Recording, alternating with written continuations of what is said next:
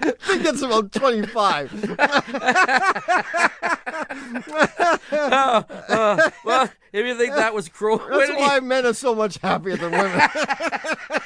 They're evil. When did you hear this next hour on NPR? if you think that was cruel. Anyway, uh, if you have a question about your car or anything else, mileage especially, uh, give us a call. The number is 888 Car Talk. That's 888 227 8255. See, women are concerned with serious things. Thank God. Someone's got to take care of that I know. Exactly. Uh, hello, you're on Car Talk. Hi, this is Delana calling from Lawrence, Kansas. Stuff. Delana. Delana. Have you ever done anything that resembles that little story? Um, no, I'm afraid I haven't been devious in exactly that way. Women aren't into practical jokes, though, are you? Not so much, no. No, in fact, women. Most women are put off by practical jokes. Yeah, they don't think it's especially funny. if they're on them. Yeah. Right, no, that's even very no, true. we we have this little thing. go- go- We we drive cars every every week, different cars. We test drive We cars. test drive them, Mm-hmm. and at some point during the week we swap cars, Mm-hmm. and it's become sort of a tradition over the past ten years. To see how low you can get the gas tank level before you give the car to the next guy, so that Sounds like fun, right? to see to see are you- if you can get someone to run out of gas before he can even get to the gas station.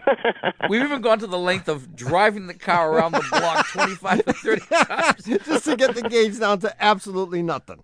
And the women in our lives can't understand this. They they they, they say, "Are you guys through with your silliness now? Yeah. Can you put a dollar's worth of gas in the car?" And my wife will see the gas gauge on E, and she'll say, "Oh, I'll, I'll go fill up the tank." No, no, I'm swapping cars with Berman.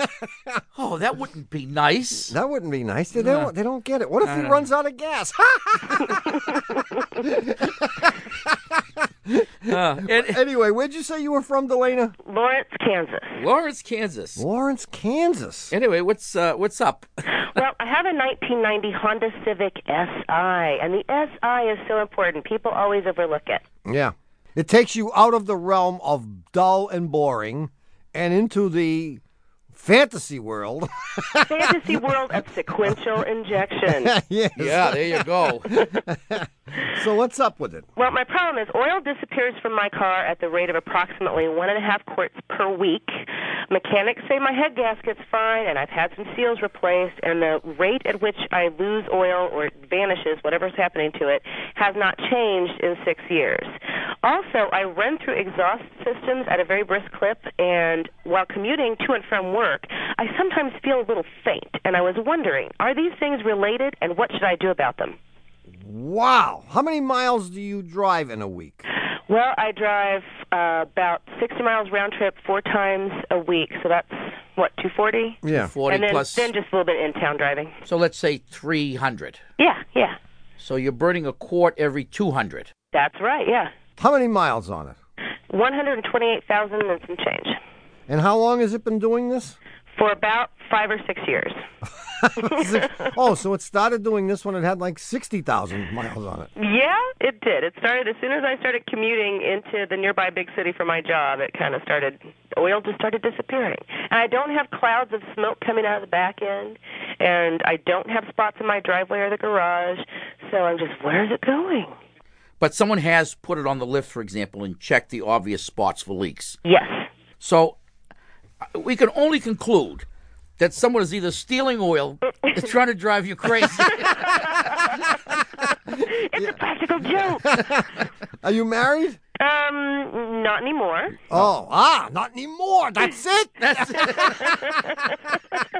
that guy is sneaking into your garage and he's draining out just a little bit of oil, just enough to make you nuts. yeah. You know, that is within the realm of possibility. You ain't actually. kidding. We know that. Sure it is. I used to. Never mind. Never mind.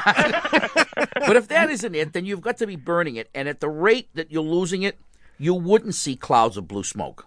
Okay. And you say that it's been checked. Has anyone ever replaced the valve guide seals? Valve, I don't think so. That term is not familiar to me. It could be valve guide seals. It could also be rings. Okay. But but you know if it's in either case, I mean if it's you know if it's the rings, you can have a ring job done at considerable expense. Mm-hmm. If it's the valve guide seals, it's a heck of a lot less money.